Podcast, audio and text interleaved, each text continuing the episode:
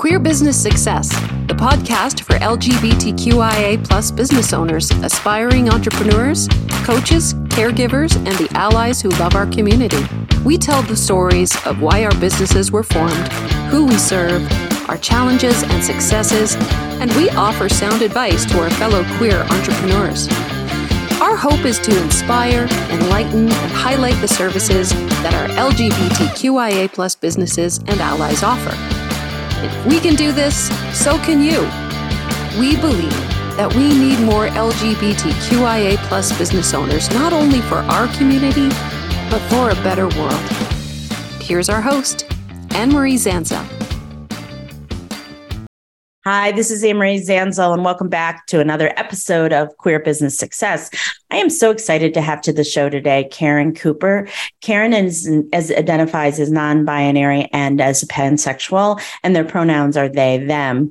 Karin is the owner of Blessed Tangle Coaching, and they help neurospicy parents who are overwhelmed by everyday household, household and life activities plan, prioritize, and focus so they can accomplish their goals and live in a life with less stress and more freedom and happiness.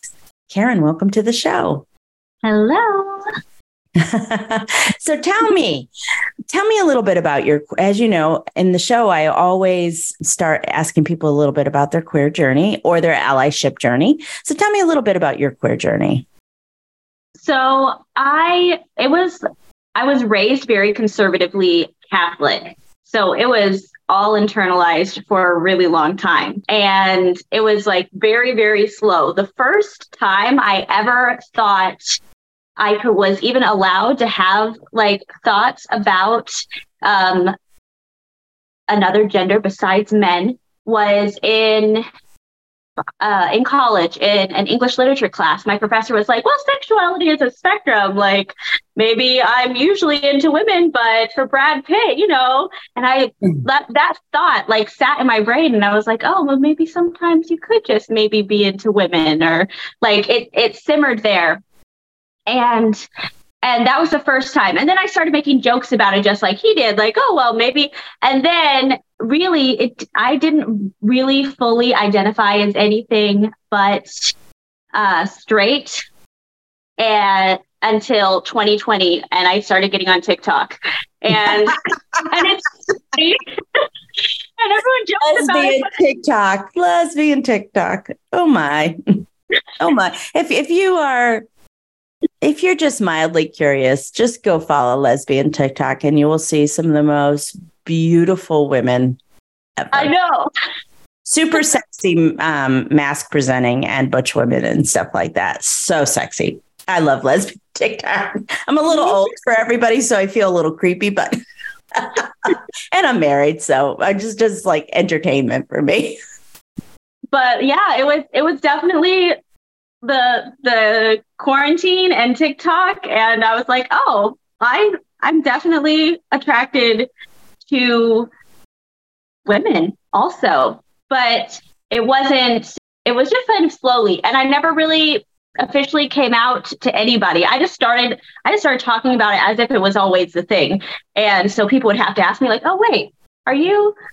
Are you not straight? Or like I, I and I did the same thing. The it was I know it, it, I attribute so much of it to TikTok because it brought so many people into my world and it brought so many options that I didn't really think about or know about. And when I like the the gender binary even before that was always like annoying to me. I was like, I don't like to have to be a certain way and that means I'm a woman. Like that has always bothered me. So just seeing like the options that I had, I was like, oh, I, I can, I wanted this, this fits way better than what I was identifying as before. And I definitely just kind of started and I, I never came out to anybody. I was never like, this is my coming out. I was just like, this is who I am. And then people had to figure it out.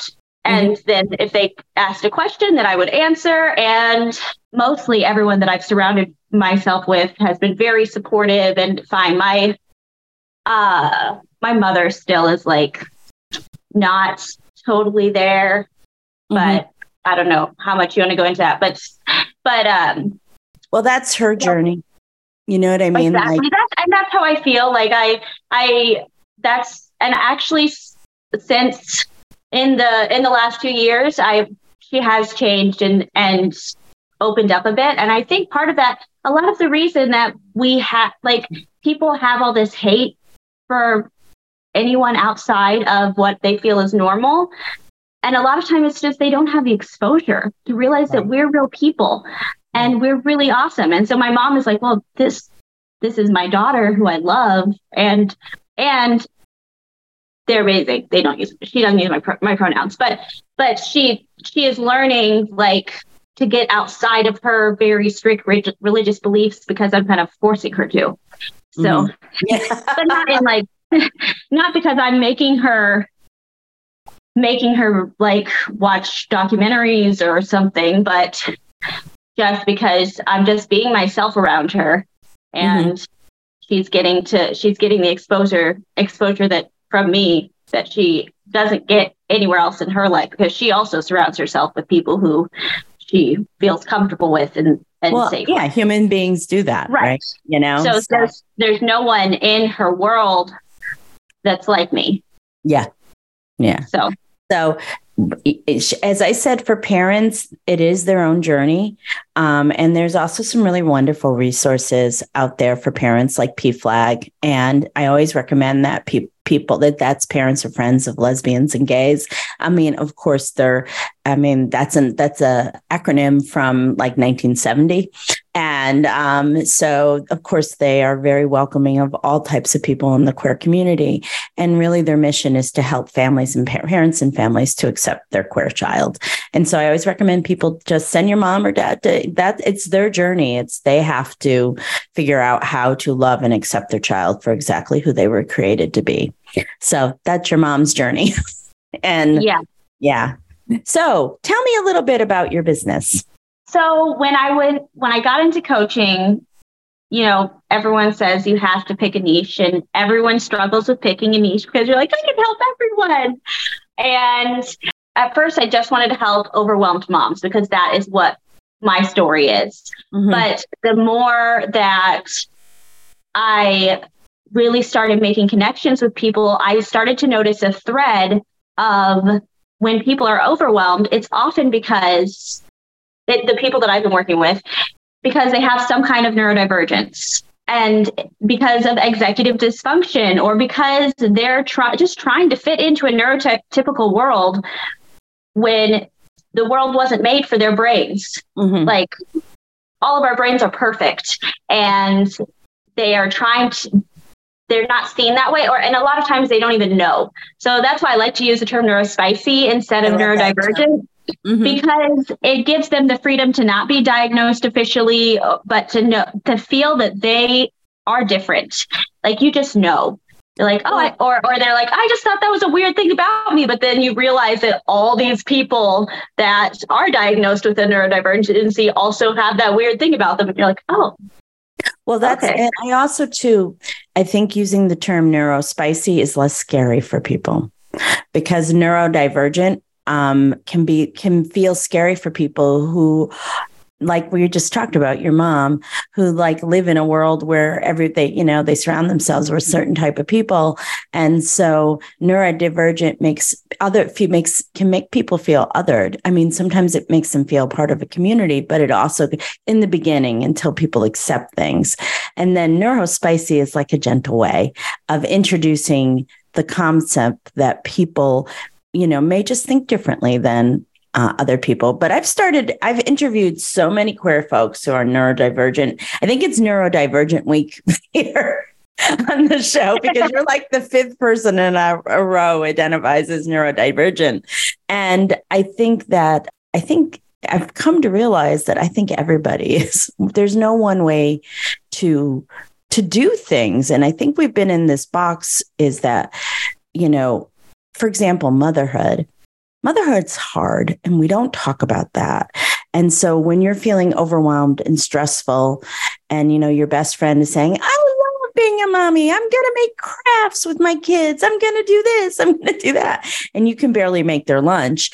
It it you know, it there's like this standard of motherhood that we're all supposed to to adhere to and it's also one where they they change the bar all the time so you're not really quite sure where it is. And also we're all um there's so much shame about uh, around motherhood if you're not doing it the right way. And we have social media which i'm a big fan of but we also always present the best version of ourselves of ourselves right and then you're sitting there on the couch scrolling through your friends feeds and you're like well they're doing the perfect thing and they're doing the perfect thing but oft, oftentimes those same people that are posting those things they're not posting the mountain of laundry that they also have on their couch. right. Like they're not Absolutely. they're not talking about that.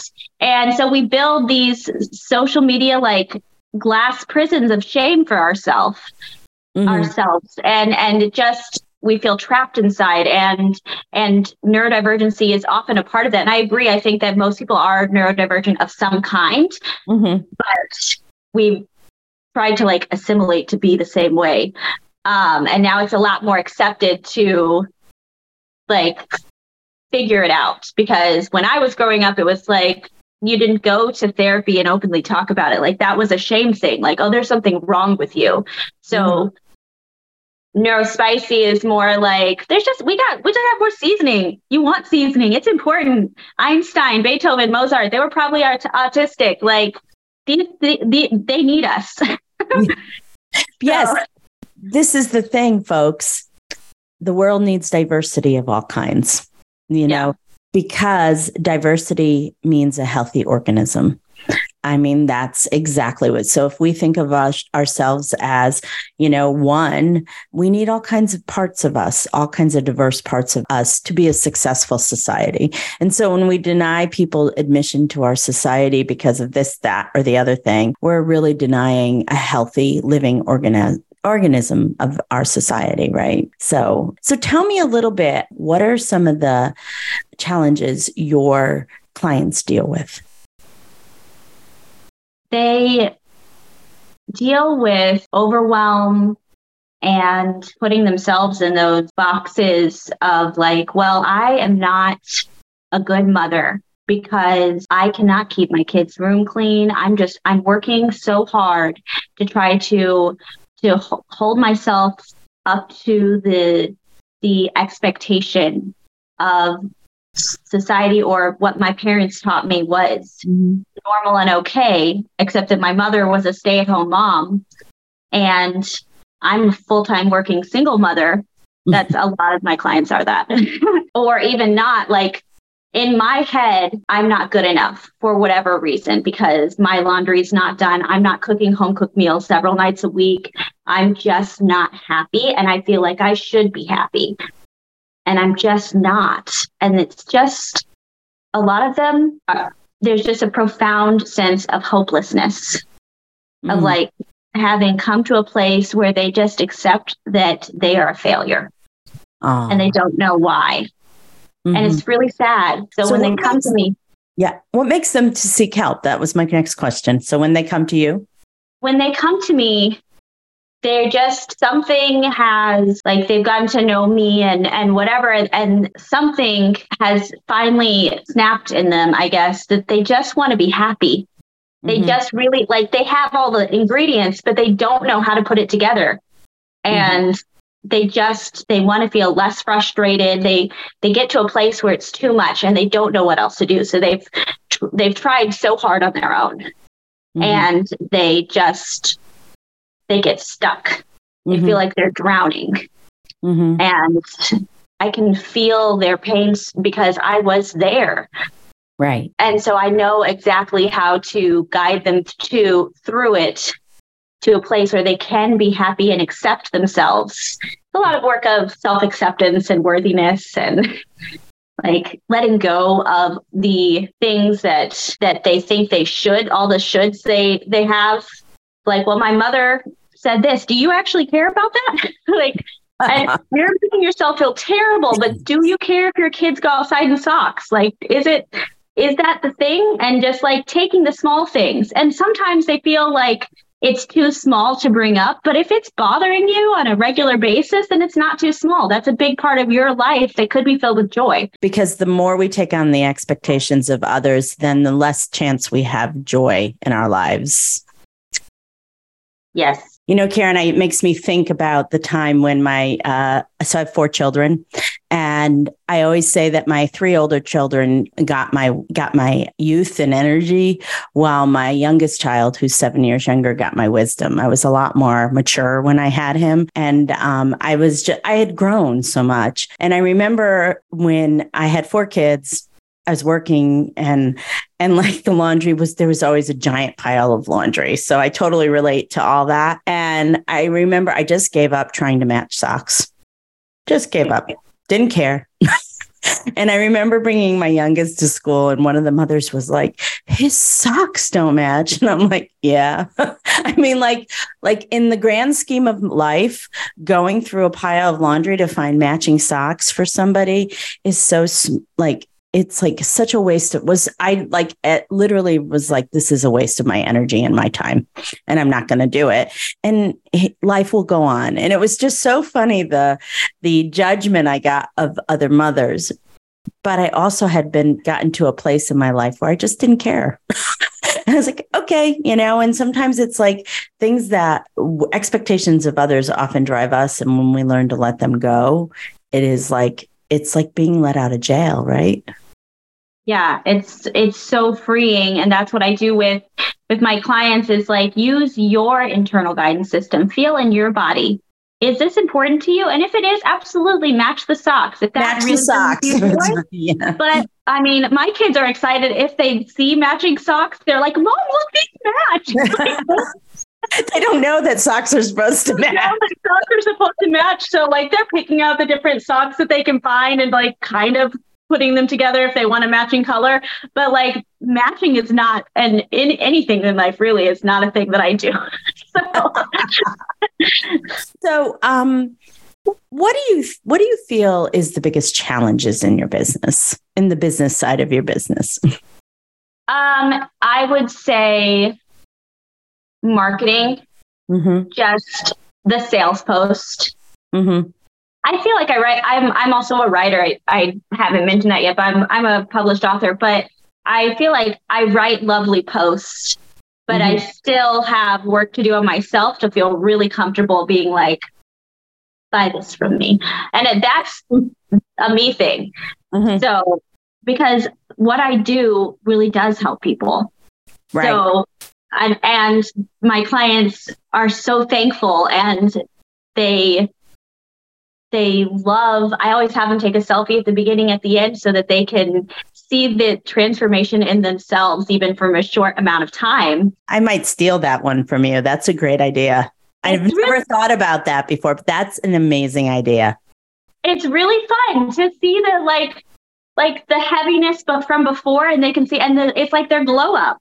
Like mm-hmm. and it comes from inside and you can't manufacture that.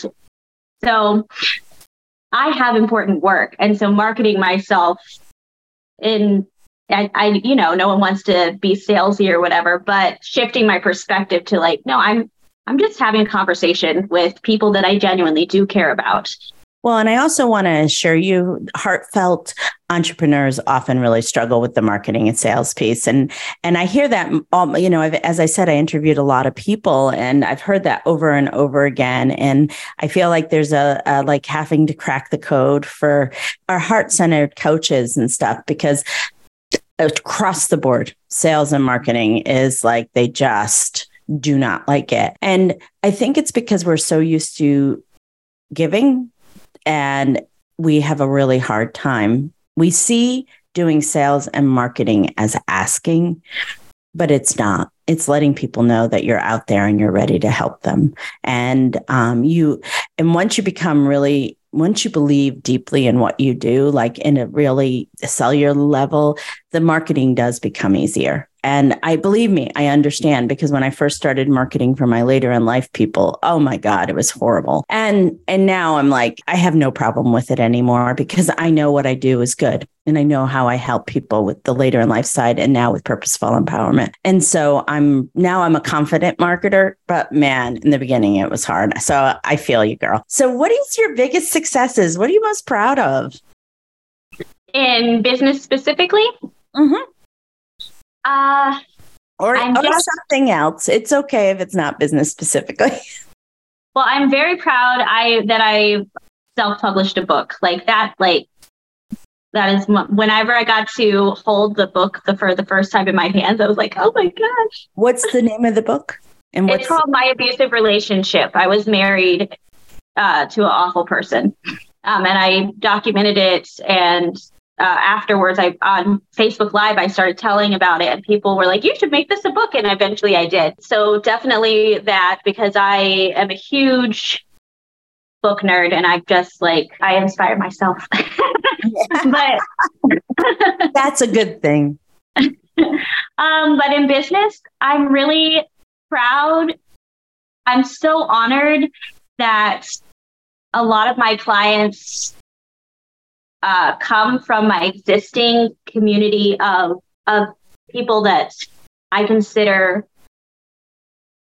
like amazing close friends Mm-hmm. and to to be able to help them with such a in such a vulnerable space Mm-hmm. and for them a lot of them have known me for over a decade the what to be able for them to see my transformation enough to be like here is my money please help me i Mhm. just i'm like okay i'm i must be doing something right so i'm You know- really, really proud of that i'm I- i'm because people wouldn't spend the money on coaching if they didn't really think that it would help right. and so I'm honored that they do that because they wouldn't just do that to be nice. Like, oh, I'm going to support you. Like, Mm, happiness no. And I always think of money as an exchange of energy. That's Yeah. what it is. We're exchanging the, you know, money is just energy to get things done. Yeah. and and when you need somebody to help you with as a single mom and you're really struggling, it, you know, it's really important that people seek help. So, Karin, how do people find you? On Facebook or TikTok, Blessed Tangle is the hashtag that I put on everything, every post. So they can look for it that way. Um, so right now you can, my name is Karin Cooper or Blessed Tangle, and you can find me on either of those platforms. And I'm very responsive. So, what piece of advice would you give to um, a neurospicy parent um, who is just so overwhelmed? What piece of advice would you give to them? to pick the things intentionally that are making them feel the most like they can't breathe and let the, let it go like just let it slide and see how it feels Mm-hmm. just let that laundry sit there just don't meal plan plan this week Mm-hmm. and once you let go of those expectations, replace them with something that brings you joy. Mm-hmm. Mm-hmm. So, Well, thank you so much, Karin, and thank you for coming on the show today. I deeply appreciate it. my pleasure. You've been listening to Queer Business Success, the podcast that highlights LGBTQIA plus businesses. New episodes are published regularly on Spotify, Apple Podcasts, Google Podcasts, and other listening platforms. Wherever you're listening, take a moment to hit subscribe so you never miss an episode. Are you an entrepreneur who's also queer? Want to share some of your wisdom and experience with the rest of us? We'd love to have you on the show. Just click the link in the show notes to apply to be a guest. Until next time, queer friends and allies, keep taking care of business.